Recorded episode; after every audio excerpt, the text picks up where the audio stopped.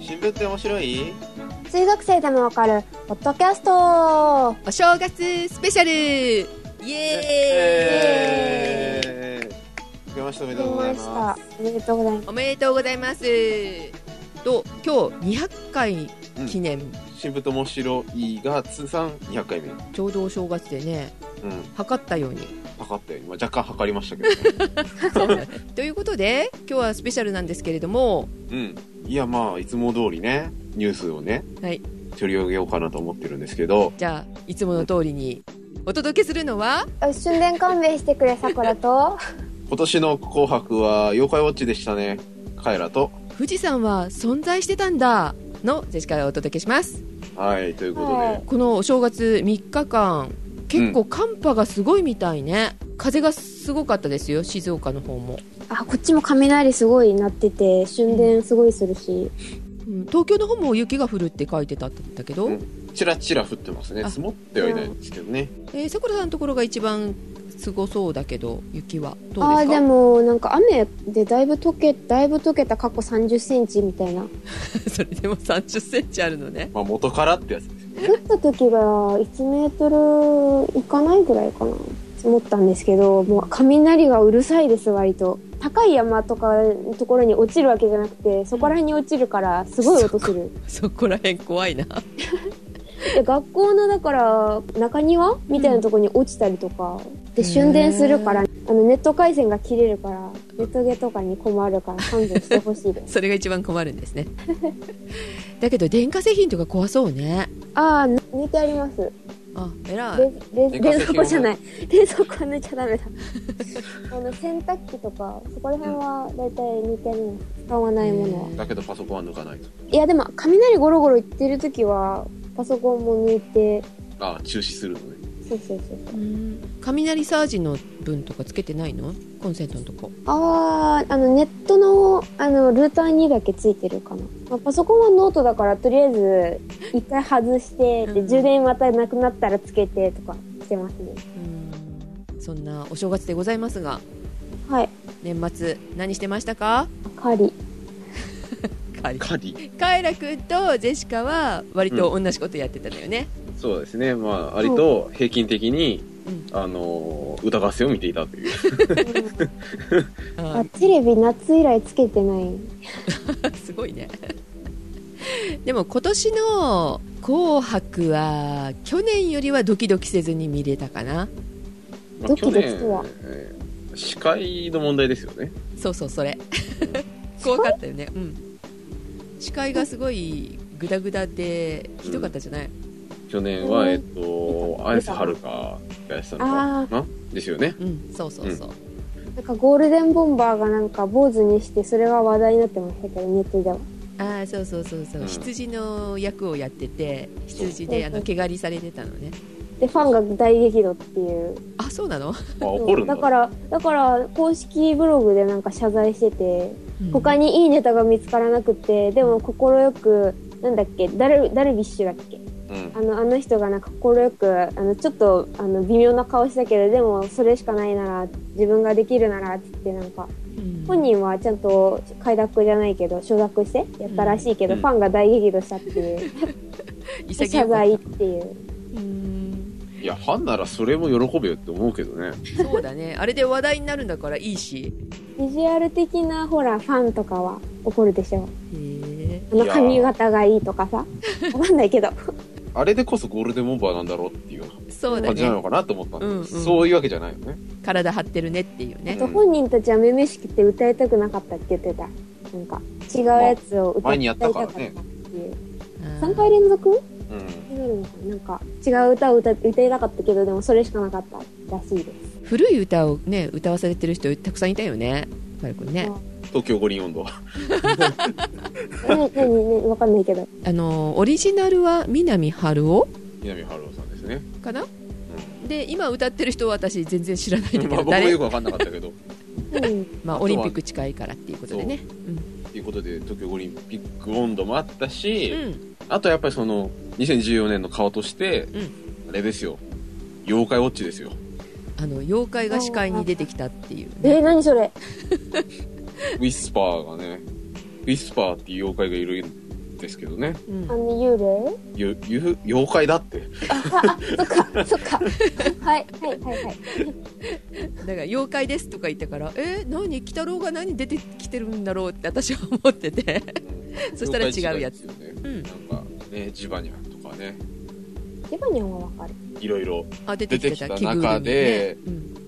あの、主人公の男の子は、舞台の一番後ろの方に追いやられてるっていう、非常にかわいそう な、なんか、ことになってましたね。着ぐるみ着てたのその人もケイタくんうのん着ぐるみの、いたんですけど、すっごい後ろの方に追いやられてて、前の方でジバニャンとかう、ん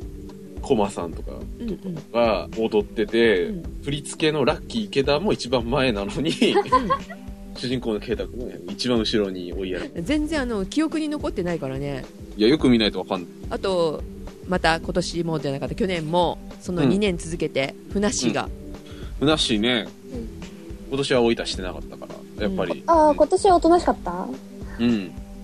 だからやっぱり今年とか、今回の顔はやっぱり、ジバニャンかな。でもなんか映像とあの混ぜ合わせてこう司会するの結構難しいだろうなって思いながら見てた、映像に合わせてね、あうのん、嵐とかがうん一緒に喋るっていうね、うん、演出やってましたけど。かなり練習したんだろうなと思って、うんあとは何十年かぶりに出たっていう人たちも多かったね何十年か前を知らないので何とも言えないん ですけど。まあそんな「紅白」を見見ての、その前にあのジェシカはもうお正月終わったねって感じのことをしてまいりましてあ、そっか、その前にやってたんです ね、あれ。ジェシカはね31日にうん。うんまあ31日といえば皆さんあまり出歩かないよねっていうか買い物ぐらいだろうねっていうねうん。それを見越して静岡で今話題といえ話ば題の、なんでしょう。どっちさんそうだね、まあ、なんかあのお正月はダイヤモンド富士が見れて大騒ぎだったけれどもねそうねそのお正月の初日の出ではなく うん。 31日の大晦日の終わりの出を見にうん。美穂の松原に行きましてへーでもうここで見れなかったらもう1年半経つのにさ富士山ないでしょう静岡にはっていうね周りがあるって言ってるだけじゃないかな。そうそうそうそうそう思ってたんですけど、う実在しておりましたよ目の前にドーンとね富士山見えまして、ううんんうんまああれだけ大きければねどっかから見から見えるはずですけど普通 ねはねそう思うんだけどさねさすがにあのみあの美穂の松原は人が少なかったよ まあ大晦日ですからね車もね結構あの空いているので移動にはすごいいい日でしたなるほ いいお正月でございますど過去大晦日みたいなはいということで本日の話題ですよはいねまあいつも通りやるよと言いましたけど、はい今回取り上げるニュースはですね、うん昔のニュースです今回200回目でしょはいなんで過去を振り返るということです今までに紹介したニュースだとかいろんな話題ありましたねうんうんでまああの話題どうだどんな話題だっけとかうんまあ、ああいう話題あったけど今どうなったとかね、うんそういうことをね、まあ、やっていこうかなと。いいですねほとんど覚えてないけどね覚えてないですね。うん僕も今回、覚えてるやつもありましたけど、本当に覚えてないのもあります。あ そうで、ま はあ、い今回200回目なんですけど、ちなみに、100回目はうん覚えてますか何をやったか。いつ、なん、いつに何をやったか。えー、100回目っていうと快楽いたっけいました。そうかいたっていうことはあそう最初の頃はほらですっごい毎週配信してたしさうあん。ー100回目ってえっ、と3年目にはなってないよ2年目ぐらいの時かしらこれ実はですね、うん開局3周年記念も兼ねてるんですよ。100回目へーあそううん。へえ何月ぐらい9月ですね。あ9月ですかはい、えっ、本と当だ、うんそう2011年9月28日配信。えー、2011年はい。 2011年といえば言えば、ボイニッチのイベントに出た時ああ、その直前ぐらいですね、9月っつったらね。だよね10そうんの時の11月に行ったんだと思うので、うん。そうだね。それぐらいの時期ですね。これ100回目の、この2011年9月28日の回は、うん、宇宙ものの回で、そうなのすごいチャレンジャーだね宇宙物弱いんだよね、うちね、で、怖い。弱いんでう、ん、あの、ゲストの方をお招きして、ああの、そう喋ったという回ですね。分かった先生呼んでるのかなそれもしかしてそうです。ミュミュウさんはい、そうです。ああなるほど懐かしいね懐かしいですね。はいはで、まあそこから、えー、3年経ちまして、はいえー今回200回目で、い、うん、えー、まあ一応6年目ということですね。あ3年で100回はやってるんだねまあ割と堅実に重ねてきてるなっていはうい印象ありますね。じゃあ次は9年目で9年目で、9年目に300回。はいなはかなか道のり遠いんですけい、うどね。んで、うん、まあ昔の回をね、はい振り返るにはやっぱりある程度聞かないといけないんですよ、バックナンバーを。聞けないよああ、聞けない。ちょっと辛い。自分が出てる回よりもうん前の回っていうのももちろんいっぱいあるんですけど、うん、まあ、それさえも恥ずかしくて聞けないっていう どういう意味だ状況の中ですうねんざっくりそのまあこれ重要だなっていう回はこう聞いて、はいまあ、まあいいかなっていう回はあのジェシカさんがつけたあのタイトルと解説の文だけ読んでこうなんとなく情報整理したんですけ ど偉いなカエル君偉い暇なんですよ はいはいはい。えっ、と、ちなみに第1回ですね。第1回が2008年9月13日。あー懐かしいはい懐かしいですね。これが一番聞くのがきつかった。えー、もうなんかね、BGM もなんか、病院の待合室みたいな BGM で、えー、なんか知らないんですけど、お二方はすごい、コソコソコソコソ喋ってるっていう。ね、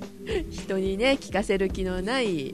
やる気のない感じの第1回だよね、第1回ですねう。ん、で第1回に取り上げたニュースですね。まあ、主に、うんまあ、これもちょっと早送りしながら聞いたんで、きつかったんで、早送りしながら聞いたんですけど、うん 主にこう3つほど話題を取り扱っていて、はいえーまず1個目ですね、うんえー、さくらさんの学校に運動会がないっていう話をして まし ああ、そんな話したっけたで赤組と緑組が仲が悪いっていう、かはわいいねい、へーどうなんですかここら辺はなんかその現在に与えてるあ、影こ響れみたい小学校の時の話ですよね。多分赤と緑って。なあなのなかなんか小学校の時にあった運動会で。特に影響はないですかね。あそうです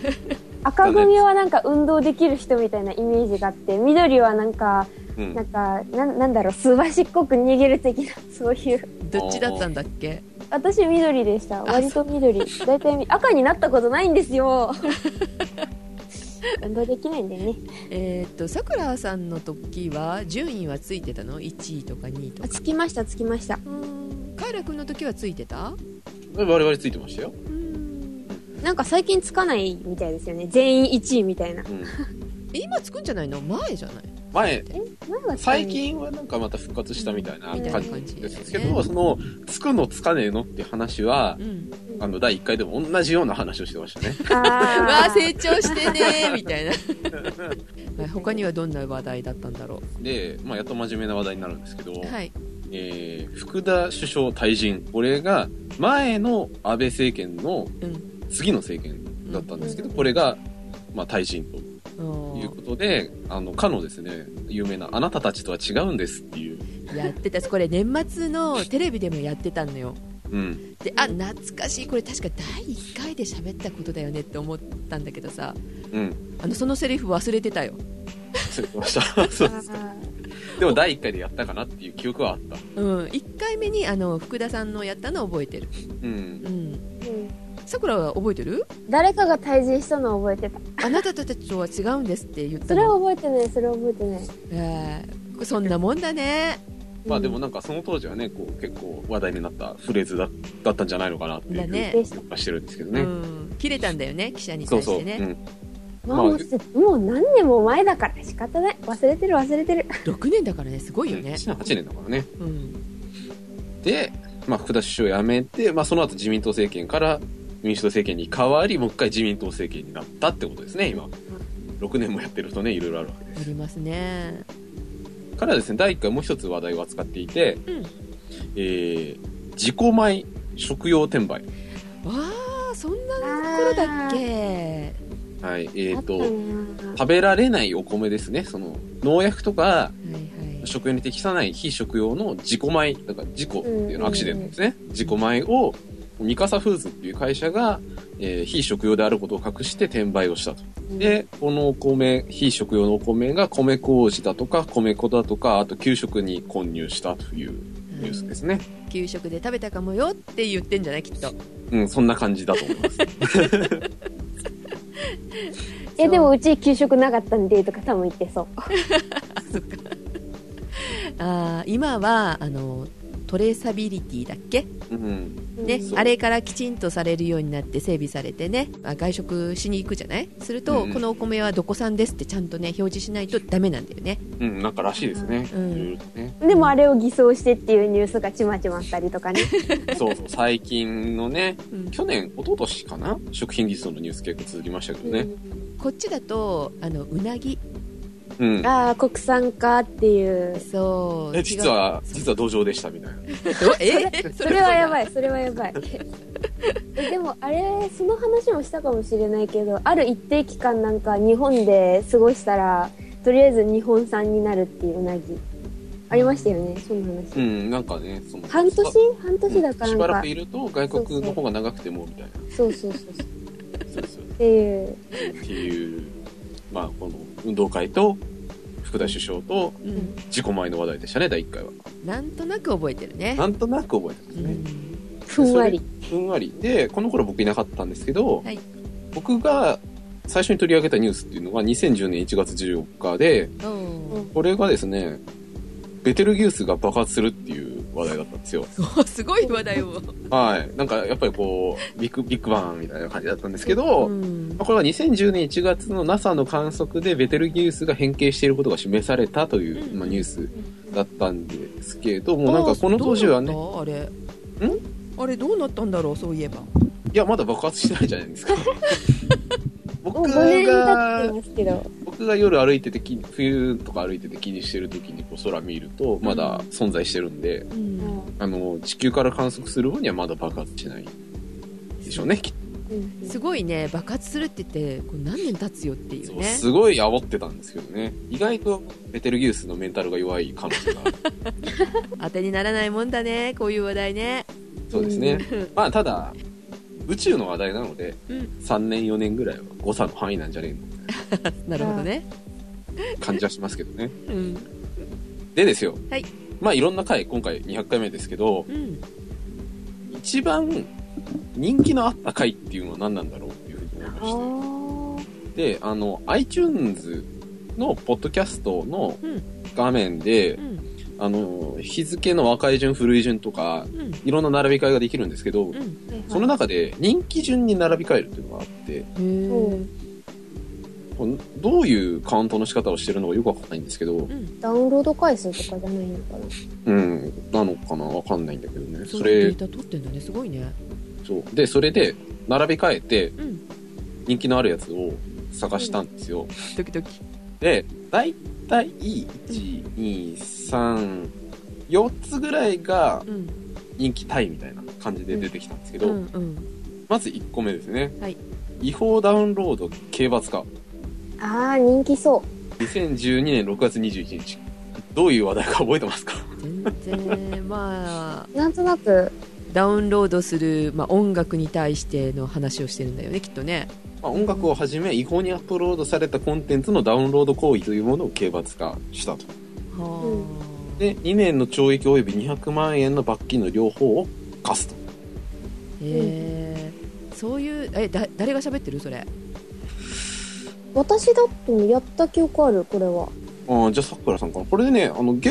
これはちょっと聞き返さなかったんですけど、。うんあーは いいはいはいはいゲストにですね、新宿シャケさんが、ああ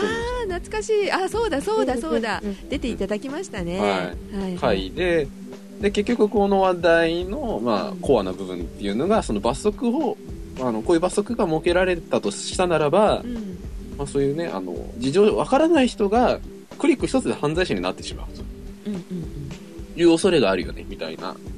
懸念をね、あの、心配する声みたいなのが非常に多かった。うんうんううんんうん今だに続いてるねこういうことってねそうですね、ネット世界の法整備みたいなね、話はうん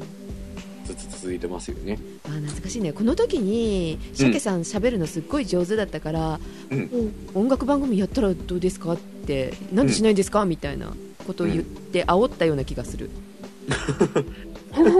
今ね、あの、個人的にね、はい上げてられてますからねうんはいこれがきっかけだったんじゃないのかと。きっかけ、まあ、考えてらっしゃったとは思うんですけどね、まあね。うん、なん全然あの私全然喋れるから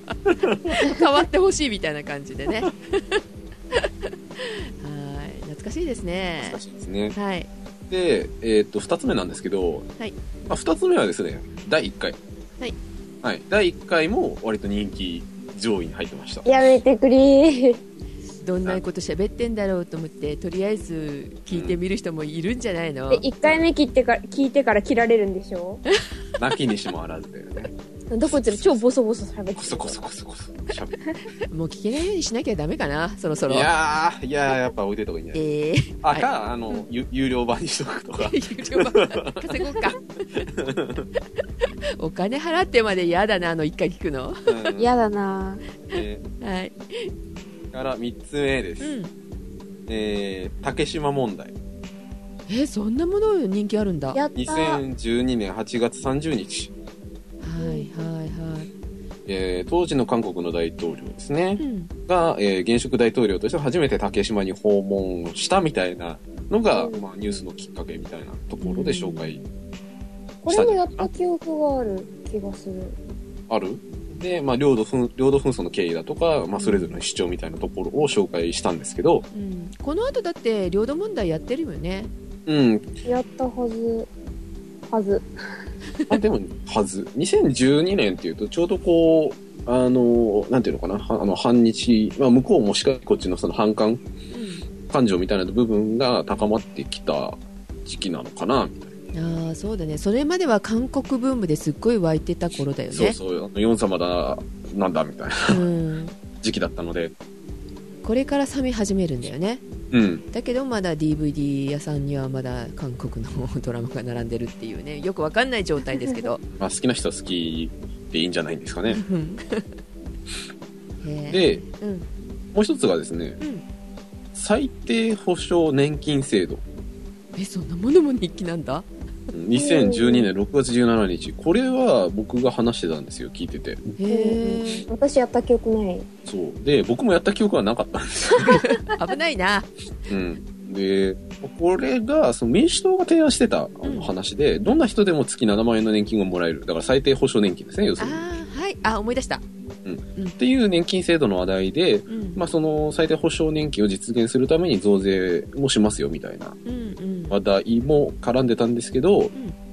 この人気上位に並ぶ割には本当に内容を覚えてなくて。うん。そっかーと思ったんですけど、この時はゲストいないんだよね。はい。うん。あの、レギュラーメンバーでやってました。うん。で、えーっとですね、そう、これが民主党政権の時にやってたんですけど、うん民主党政権から自民党政権に変わって、もうなんか話も忘れ去らしたのかなと思ってたんですけど、うん。調べたところ、はい今回の選挙のマニフェストに上がってたみたいですね。忘れてないんだ、本人たちは。 本人たちは忘れてないけど、紹介した人は忘れてたっていう。ね、そういう話題が人気だったみたいですよ。よくわかんないけど。そっか、でも、最近のやつはじゃあ上がってないのね、あんまりね、人気はね。そうですね。まあ、2012年ぐらいが、うん。のエピソードが多いですねう。ん。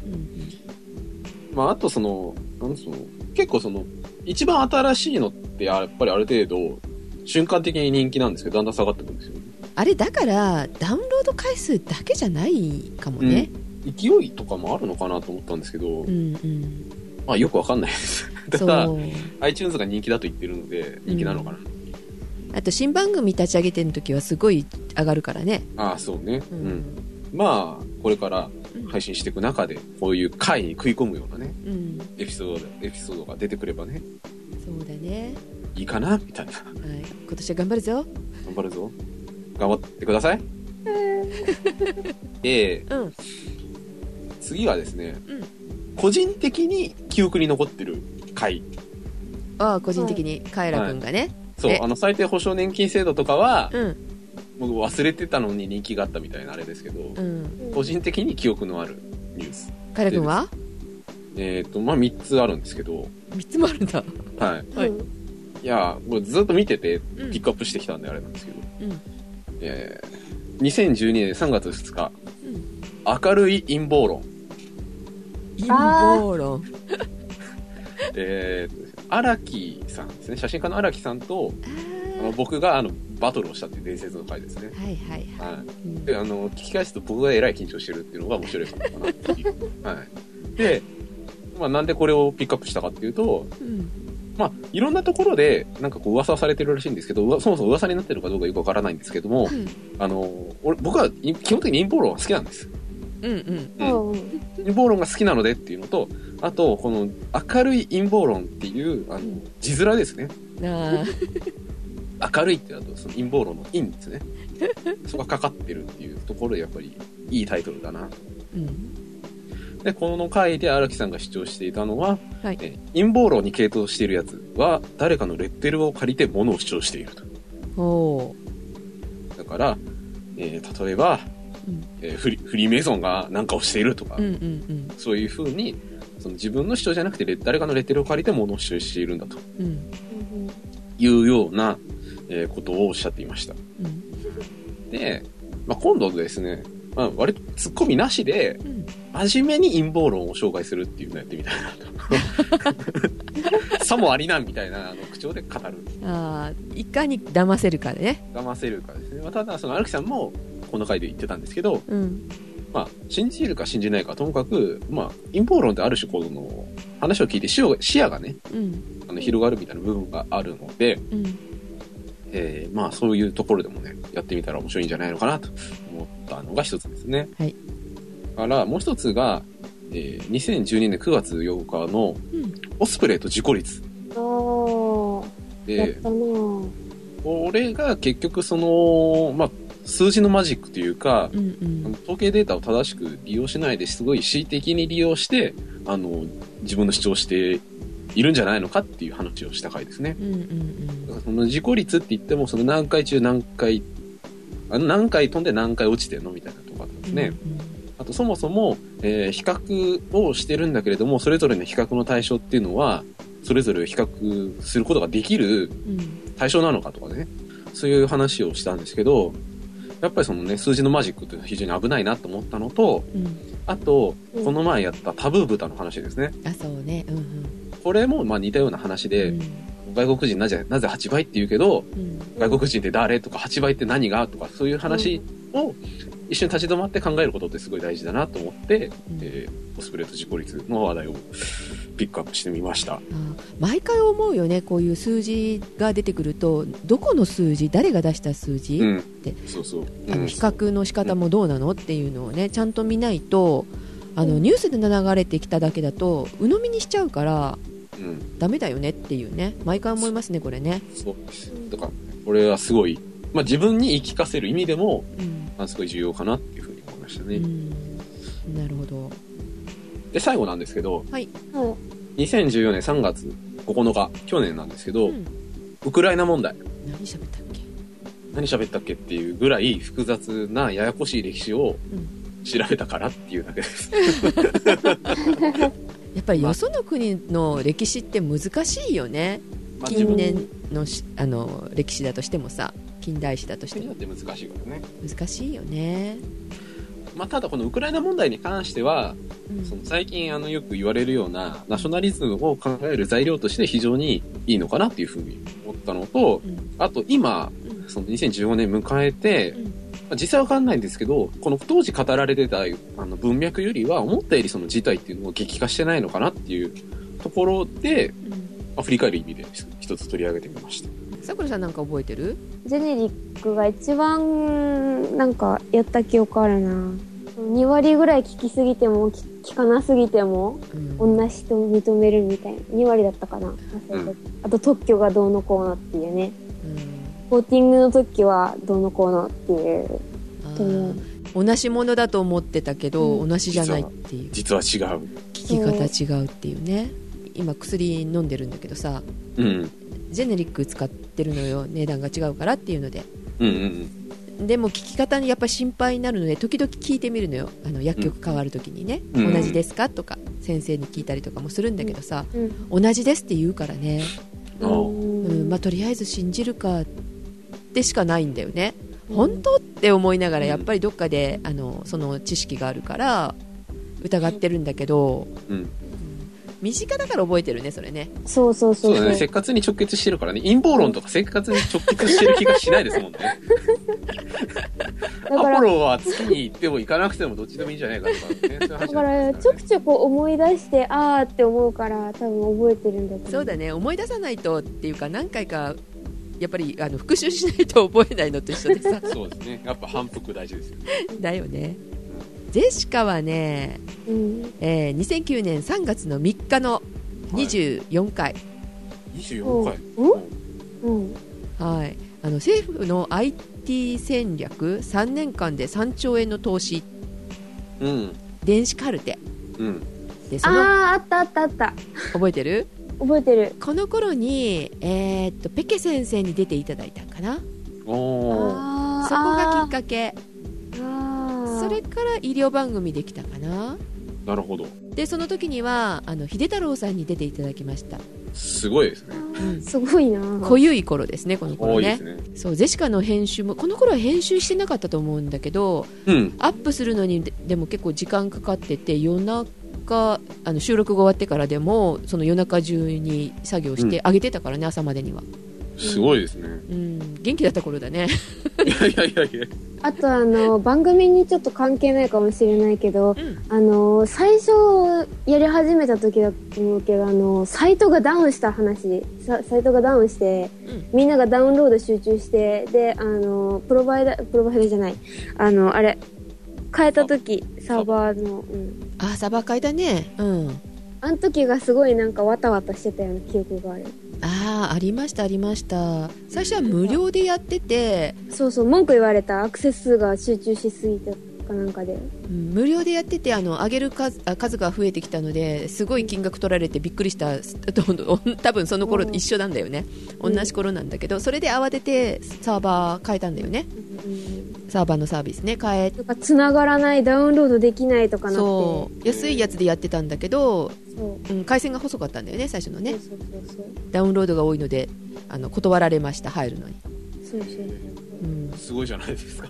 だからその時その時はなんかランキングとかもちょくちょく確認しておお誰々の上だおおみたいななんかことを思ってたえ、最近、最近やってないんですか一切見てないおおそうですかもうここ3年ぐらい見てないそうですか。僕はちょくちょくエゴサーチしますよ。見なきゃねって思ってるんだけどさうん。見ましょうよ。はい一応。とサイトをね変えなきゃねって思いながらねああ、そうね。はいはい書いてください。はでいさくらさんあのやっと時間ちょっとはできるようになったでしょうからできるけどまだあの借りに行ってる場合じゃゃないウェブのまだ習ってないです自分で工夫しろよ。えー、だってまた作り直しは嫌ですよあそうですかでソフトをあのいただいておりますのである方から、うん。それを使ってしていただいてもいいですしうん。と思ってますのでね、はいはいはいお願いしますよ。今年はそれをあのさくらさんぜひお願いしますああ今年かはいあとね、うんこの番組といえばね、はい iTunes のレビューでね、あの、こっちが本編なんじゃないかっていうぐらい揶揄されてるぐらい長いパートがあるじゃないですか。枕ネタですよ。あ枕そっちか逆だったはいはいオープニングトークですね。うんこっちがメインですみたいなことを iTunes に書いてらっしゃる方がいて、お痛い前は、お前はどういうつもりなんだっていうふうにちょっと思ったんですけど、 はい何か一緒に残ってるものってありますか今日も長かったけどね、今日長かった。まあ、適当に喋ってるだけなんで、ううんんまあ記憶に残ってない方がね、うん正しいと思うんですけど、うん、うん食べ物ネタかなジェシカは、あーチロルチョコとかうん、アポロとかアポロとか私何も覚えてない今まで何喋ったっけ大丈夫一つも思い浮かばない壊れてるカル君はうん聞き直しててう、んなんか俺どどどうしたんだろうなと思った回があってうん あの AKB にすごい腹を立ててる回があってあったあったあのファンの人はあの東証来ちゃうかもよみたいなかかってこいみたいなこいとや、じゃな何かった回かやったんですけど、うんそれの、多分一番最初の、うんなんか荒木さんにお会いした後に、うん荒木さんと AKB の話をしたんですよ、みたいなことを喋ってるのが枕ネタになった回があったんですよ。それ影響受けたんじゃないの荒木まあ、多分なんかすごい、その荒木さんの、あの、アグレッシブな何かを僕は吸収してきた可能性あるんですけど、うんそまあ、今も別に、まあ、そんなによくは思ってないんですけど、うん何もそこまでみたいな、あの、感じの回が一回あって、うんまあ、その、明るい陰謀論の前後ぐらいにあったと思うんですけど、うんやっぱり2012年ぐらいの俺すごいとんがってたなって思いまし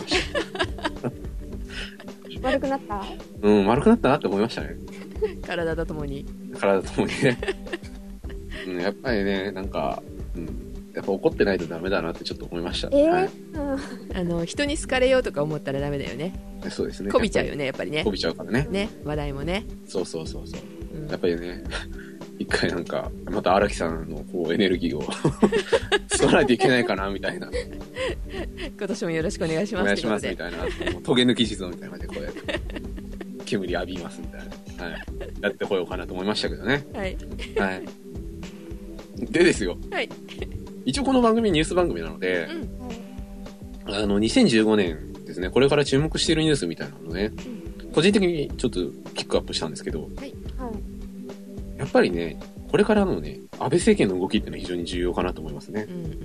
んうんやっぱり経済政策しかりですけど、はいやっぱ憲法問題なんかすごい結構ガンガン進めてくると思うので、うんまあどういうふうにね、あの、進んでいくのか、進んでいくのかなっていうのはすごく重要かなと思いますね。カエ君やっぱりあれだね政治ネタだ よね政治ネタですね。まあ、あの、星が爆発する話もしてもいいんですけどね。そうなんですよ。ツッコミ受けるからね結構ねその後ねなんでそんなに知ってる人いるのかなと思うんですけど、やっぱり世の中にそう詳しい私人、何回かボコボコにされてる桜炎上炎上させられんされん炎上させたさせてしまった。させてしまったことが多々ある気がするでもそれでもやるからねそうですよね、心の強さみたいなの大事だよねなん。か一時期すごく宇宙ネタやった記憶があるんですよなんか宇宙ネタがすごい好き好きななぜか気になってで毎回毎回指摘受けるっていう繰り返しをやってそた、れは違いますみたいな。あのジブリの頃あジ ブリえジブリじゃないジブリじゃないジブリええジジブリ間違ったデブリデブえリデブリかなデブリジェシカさんがやばいデブリの話の頃だよきっとそうそうあそこからなんか月がどうのこうの氷がどうのこうのってあいう月に氷があってみたいなそうそうそうそうはいはいはいまあね、そういう生話題も、物はいてみたいなそういう話題やりますか、桜さん今度。やりますまた炎上させますでうん。もリスナーがいないと炎上も何もまあね、うんまあそういうメールを送ってきてくださるのはすごいね、あの、ことだなって思うんですけどね。あとね、まあ炎上系ですけど、はいあの気になってるニュースが、北朝鮮情勢ですね。うんあの、最近、サイバー戦をすごい北朝鮮がやっあてたじゃないですか。あーソニーあのありました関係ねまあ、ある種炎上だと思うんですけど、うんまあそういったところでもね、気になるなっていうのと、うんあとそういうあの情勢系で言うと、ウクライナの問題っていうのもやっぱり引き続きね、うん気になるところだしう、んあとそれにつられてアメリカとかロシアの関係もあるだろうし、うんあ中国もね、すごい最近活発化してるので、まあ、2015年しかりですけど、まあ、これからどうなってくるのかなっていうのは、ちょっと注目していきたいなっていうふうに思いますね。うんはい桜さん、はい注目してるニュースありますか、特にもうやる気ないねもう狩りのことが頭いっぱいじゃないのそんなことないですジェシカさん何か注目してるニュースありますかやっぱり年金かな年金ですかもらえるかなみたいな。えうんうんうんもらえるかなっていうのもあるんだけどどうやって確保していくのかなっていうの気になるああ、その人数が増えていく中でってことですね。そう、まあ、人口問題とかねその辺がどういうふうにやっていくのかなって、あそういう意味ではやっぱり安倍政権うん。注目ですよね、の勝ち取りといううか、ん、どういう方向で、えー問題を解決していくのかみたいなうんとこもろうですかね。選ばれてしまったのは仕方ないからね、うん、そうですね。あまあ、選ばれてしまったかどうかわかりません けど。はい。はいで、あの、2015年ね、んまあまあ、個人的に注目してるニュースみたいなのあるんですけど、はいまあ、ある程度予想されてることってあるじゃないですか。うん、 2015年のこんな年ですよっていうえ予知あ余地、あの、陰謀じゃないですよ。はいあの、まあ、去年もやったと思うんですけど、まあ、あの、ウィキとかね、いろんなとこで調べて、そしたらですね、2015年問題っていうのがいくつかあったんですよ。うんああ、あ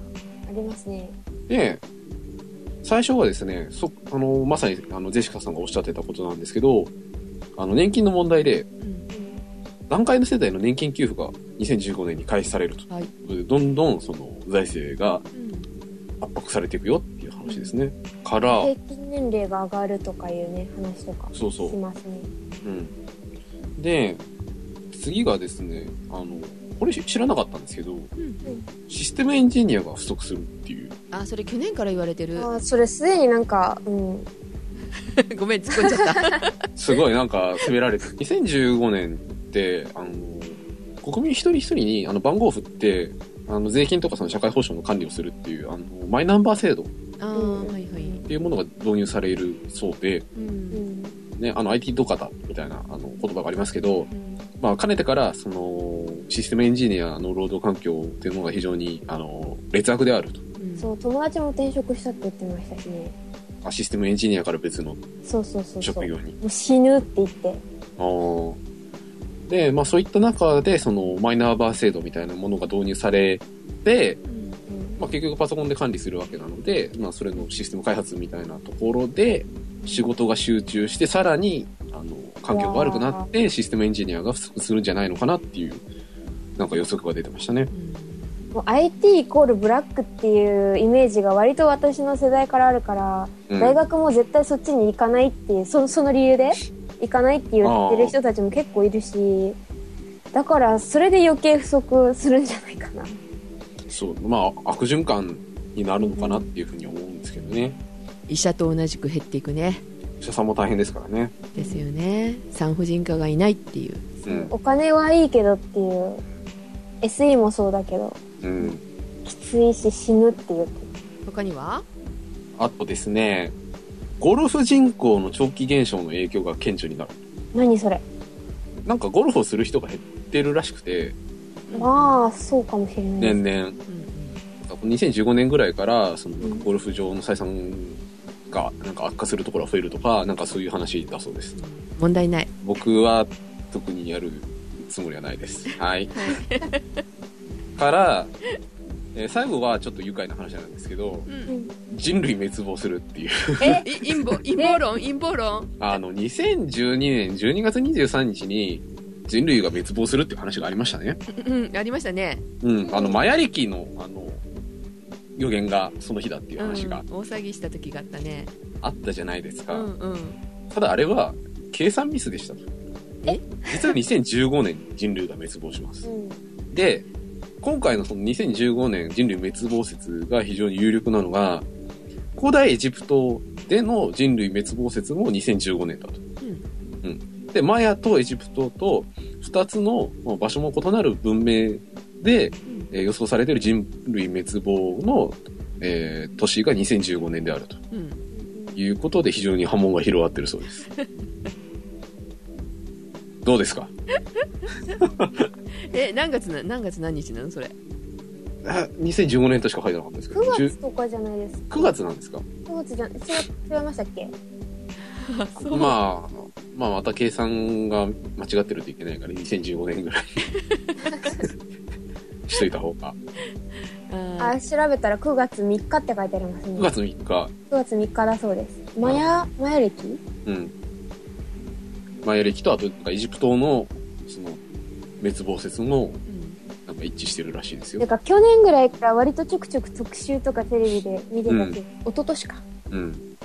まああの異常気象があったりとかするからさうんねかっこつけてこういう人たちが出てくるんだろう ね滅亡するぞみたいなこういう人たちって、何僕 僕みたいに。いあおるそうそうそう防節好きだなぁ。や、楽しいじゃないですか。まあね面白いって言えば面白いよね占いと一緒でね、いや、なんでこういう話になるのかなっていうのは、すごい、なんか、ドラマがあっていいですよね。うん、あの好きなんだよねやっぱ不幸話ってね人間って不幸かどうか知りませんけどね。あとその、まあ、2015年に起きる問題がこんな感じなんですけど、うんまあ、月ごとにいくつか、あの、こういう予定があるよという。そうななるの、あなんかですね、例えばですね、7月に、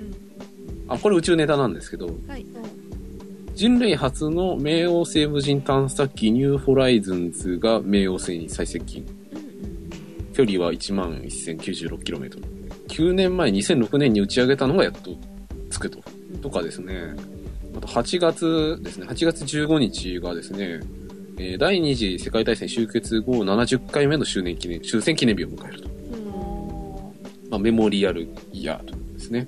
みたいな感じだそうです。ちょうど夏休みの頃だからこの宇宙のネタとかはすごい盛り上がるだろうね、ねあ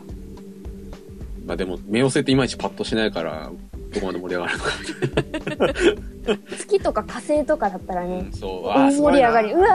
ーってなるんだろうけど、冥王星うん、みたいな。 どこだっけ何番目だっけみた何いな番。目だっけど、そもそもあいつ惑星なのみたいな 話から始まりますからね。からですね、ん去年もやりました。フィクションの世界の2015年。ううん。んうん、何あのドラマとかそういうあそうれ、ね、映画とかアニ映メ画ととかかね、うんの2015年なので、結構ね、今年は盛りだくさんなんですよ。うん、おう何が起きるのえー10月21日がですね、バックトゥザフューチャーパート2。はいえーエメット・ブラウン博士、マーティン・マクフライ、ジェニファー・パーカーが1985年からデロリアンでタイムトラベルするそうです。おー、行くか。いくか。できるんだあの世界の2015年がすごい2015年だったんですそうだよね。車確か浮いてたよね浮いてましたね。で、なんか生ゴミとか、なんか適当なゴミ突っ込めば、うんそのなんか車が走るみたいな世界ですからね。へえそれが2015年だったわけはい。ちょっと近く設定しすぎたね、 うねん、ちょっとね。うん、え、なあんか、空飛ぶスケボー的な、ああーれそうにそうつそういてっきたあまっしたね。た、うん、あれすごい楽しみにしてた、割と。 小学生の時になんか見直してたか、見な見たかして。う。うんんデロリアンが今年じゃあ売れるかねいやーデロリアンね、再販したら欲しいですけど ね。かっこいいですね、あの車ね。ね錆びそうですけど。からですね、はい逆転裁判、蘇る逆転から SL95 事件というのが今年起きるそうです。あーわかったからですね、うん20世紀少年はいがですね、2015年非常に重要な年で、うんあの、友達っていう、まあ、あの、ラスボスみたいなやつがいるんあですけど、ーあいつの計画が進行する年ですね。うんあの、万博やって、あの、細菌テロを起こすといううんあのが2015年だそうです。うんからですよ。はい。これは重要ですよ。はい。新世紀エヴァンゲリオン。出た。新世紀エヴァンゲリオンにとって2015年っていうのはうん非常に重要な年ですね。うんだって、第1話のカットが、うんあの、時に西暦2015年って出てくるんですからね。あーって言って、うんあの、使徒が襲来するので。うんだからエヴァンゲリオあンイヤーですね。あの、あの描写大体合ってますよね。公衆電話なくなったけど。ああ、エヴァンゲリオンの世街界的。な、うん、意味でうん。大体今の感じ。ちょっと古いかな、ぐらい。まあでもあんなもんだよ。うん。あの、車が空飛んでるわけでもなく。そうそう、近い。だいぶそうだね20年前に設定してるやつだよねあれってね、そうですね。大体それぐらいです。で、まあ、使徒が来たりとか、うんうんアスカが来たりとか、うんいやーカオルくんが来たりとか、あと諸説あるんですけど、あの人類保管計画が発動したりとか、いろいろ忙しいみたいです。でもそれに合わせた兵器とかがあれには追いついてないね兵器。あー、あのー、あの、街がひっくり返ってじゃないけど、そう地下に入ってったりとかって意味ですよねう。んああいうあのあ、まあ、怪獣来ないから ね。 なくて確もかいいにのかね、な。必要がない。うん。引っ込んだところでみたいな。あとですね、はい鉄腕アトムの世界も。鉄腕アトムあーわかかんないや。それこそ何年前なの4 5 0年ぐらい前じゃないのうん鉄腕アトムなんて、うんロボットランドが開園するそうです。ああそれはなんかありありそうだよね、うんロボットはもうそう実際いるからねハイド博士が経営するロボットランドが開園だが、アトムを追ってきたケンイチたちによってハイド博士がロボットランド地下で武器密造、密売をしていたことが発覚する。おおんかちょっとちょ近い感じが するあるかもっていう、あるかも、みたいうな。んあとですね、えーガロンが地球に墜落。わかんない。ガロンは多分地球に墜落しないですね、今年。からですねう、んえー11月にはですね、東京でスカンク臭い率いるギャング団が製造したんアトム風船が爆発すると。アトムを、うんアトムの形をした風船を飛ばしてその風船が爆発する。うんで、多数の怪我人が出す中で、その、まあ、アトムの形をしてるからっていう理由だけでアトムは濡れ衣を着せ着させられると。ひどい話ですよね。自分の形した爆弾飛ばすのかって話ですけど。そう、わかりやすすぎる。だがこれはロボット廃絶を公約とした東京都知事候補、えー大福あんこがスカンクに依頼したことであライフパンコ。る。はい。だから実は、あの、大福あんこが、あの、えー率いていた、あの、悪事であったと。あーまあこれは風船だけど違うことはなんか起きそうだよねあ、でもワンチャン誰かアトムの形した風船飛ばすかもしれないね。ああ、まあね、イベント的なあれで、ね、そうそうそうそやるう。かもしれないまあ、ロボットを反対するっていうことはないかもしれないけどさけど。うん。あの原発反対でさなんか仕掛けるとかさ、あーあ原発の形した風船。 えー、そうい うこと、あ、わかりづれえ。えーあとスカンク臭いに笑っちゃったけどね、スカンク臭いね。ね。え、大福あんこの方がいい。うん、だけどうちのスタッフに似てるっていう、そう。あの、似あてー、なるんか誰か聞いたかもしれない。いらっしゃるんで。はねい、昔ね似てるっていう、まあね、スカンク臭いも活躍するしう、んサキエルも来るしう、ん、うんあのサキール会いたい。あの、ドックが、あの、1985年からタイムスリップしてくるしう、んあの、友達が、あの、地球滅亡に導く年なんですよ。うんデロリアンも飛ぶし、楽しい。う楽しみですね、2015ん、はい年。 乱暴。あー SF の世界は楽しいねこれね今年は楽しいでねすね。う。うんん、現実はどうなるか、かってことですけどはね。い、桜さんなんか期待することないんですか本当に。期待することは、うん、大型アップデートがあることぐらいかな。 うん、 SF とかさネットの世界はちょっと楽しいのかなって思うけど現実世界やっぱりね楽しい話題が多いといいね、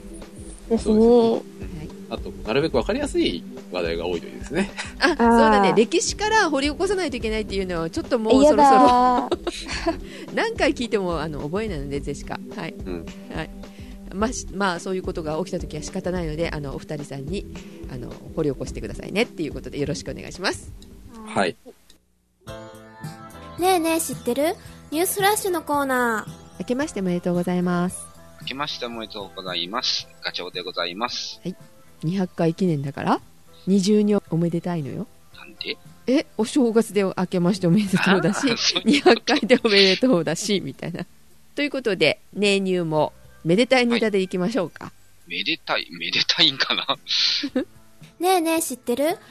火星、今、NASA の探査機がうん不時、不時着じゃない。着陸して探 査して、不時着って 本当は火星のつもりじゃなかった 冥王星に行くのかしらそれはそれですごい。で、なんかあるものを発見してしまったと。氷を発見したとか、そういうことではなく何やら箱のようなものを見つけてしまう。宝箱宝箱をちょっとこう、細長くしたような感じかな。うん、うん写真から発見したって感じなんだけどね、後から。ああなるほどで解析したのかしらね解析してね。うんなんか完璧に見えるんじゃないかっていう話。めでたい ねー棺桶ですかお正月にぴったしぴったりかな。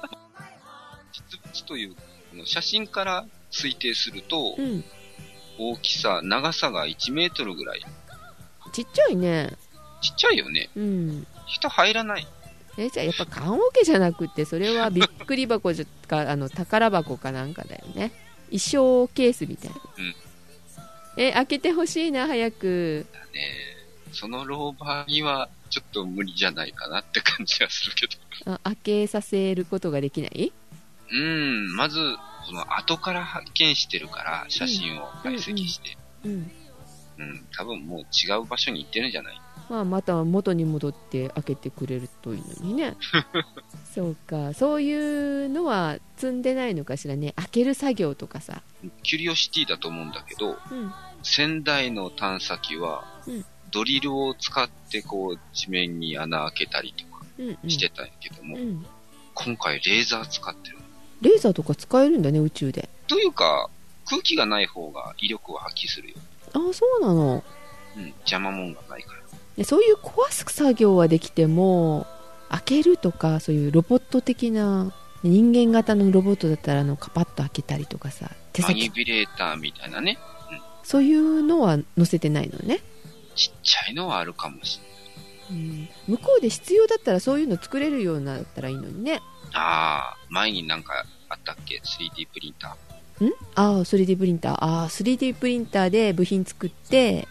それを作り上げるみたいな、うんできるのかしらー。なんか、ISS、国際宇宙ステーションに 3D プリンターを持ってってるらしい。えで、こないだそれでそれ、ソケットレンチを作ったって。なんかニュースだったけど。レンチって工具それこうまずは工具からその合うソケットレンチがなかった。ちゅうか、それは準備不足じゃないのっていう。そっかでもそういうものが作れるってことは部品も作れるからひょっとしたら本当に向こうで必要なものを作るあのロボット、うん、部品作ってそれからロボット作るみたいなことになるかもしれないよねできるかもそれでどんどんどんどんロボット作ってって反乱起きるわけ。そういう未来が来るかなって言ってたらきっと来たりするんだよねカイラくんがあの今年はどんな年になるかっていうのとあの2015年のあの SF 的な実現されたものは何かみたいなね話してたんだけどさロボットがいる世界うん。アトムあともね、うんまあそれとはちょっと遠いけどでもそこまで遠くはないよねっていうそうそう。実現してるよねロボットね昔、その未来像みたいなんで、とんでもないような未来像やってて、うん逆にそれを通り越してるような技術もあるし、あーげ全然、あの、実現できてないような技術もあるよね。そう「バック・トゥ・ザ・フューチャー」の話してたけどさはいはい。また夏だし。タイムマシンはちょっと無理よね無理だね。うんあとなんだっけホバークラフトワークラフトは、うん、それ以前に実現してたからね。 ホバーボードね。ホバーボードかあの、スケートボードを板だけにして浮かせたような、ね。そうそう。ココナンちゃんが乗ってるやああ、あったな。つうんそうね。あれでしょそうそうそう。あれも、なんだっけ、どこやったかが作ってて。うんだけど、まあ、あの、映画の中のようにどこでも浮くってわけじゃなくして、特定の場所で浮くっちゅう限定やけど、そういうのはなんかもうできててできてるんだへえ実現してるのねすごいじゃない「バック・トゥ・ザ・フューチャー」も結構じゃあ実現してるものがあるんだあと、靴紐が勝手に閉まる靴、スニーカー。あああなれんかも、無駄って言えば無駄っぽいけどあるのそれナイキやったかなナイキやったか、どこやったか、フーマどこやったかがもう商品化するみたいなって言ってたよあそうでも、あれってね、うんあの、プーマやったと思うんやけど、そのワイヤーでうん、こう、ワイヤーが巡ってて、うん絵で、こう、ディスクをカチカチカチっとこう回すと閉まってくるっていう機構がもうすでにあったかあーら、うん、んそんなに難しいもんじゃなかったと。まあ実現してるものがいくつかあるってことですねうん、うん。今年の「ねえニューねえねえ知ってるわ」まあ、たまには何かあればぜひまた宇宙ネ タねね、はいガチョウさんは宇宙ネタ好きだからねはいさくらは今年ちょっと宇宙ネタしたいと思いますみたいなことを言ってたので、まあ、それに合わせた頃にお願いしたいかなと思いますはいということで、えー今年もどうぞよろしくお願いしますはい、お願いします。はい、ということで、お届けしましたのはカエラと、だからと、よジェシカでしたえー皆様本年もよろしくお願いします。ろしくお願いいたします。お願いいたします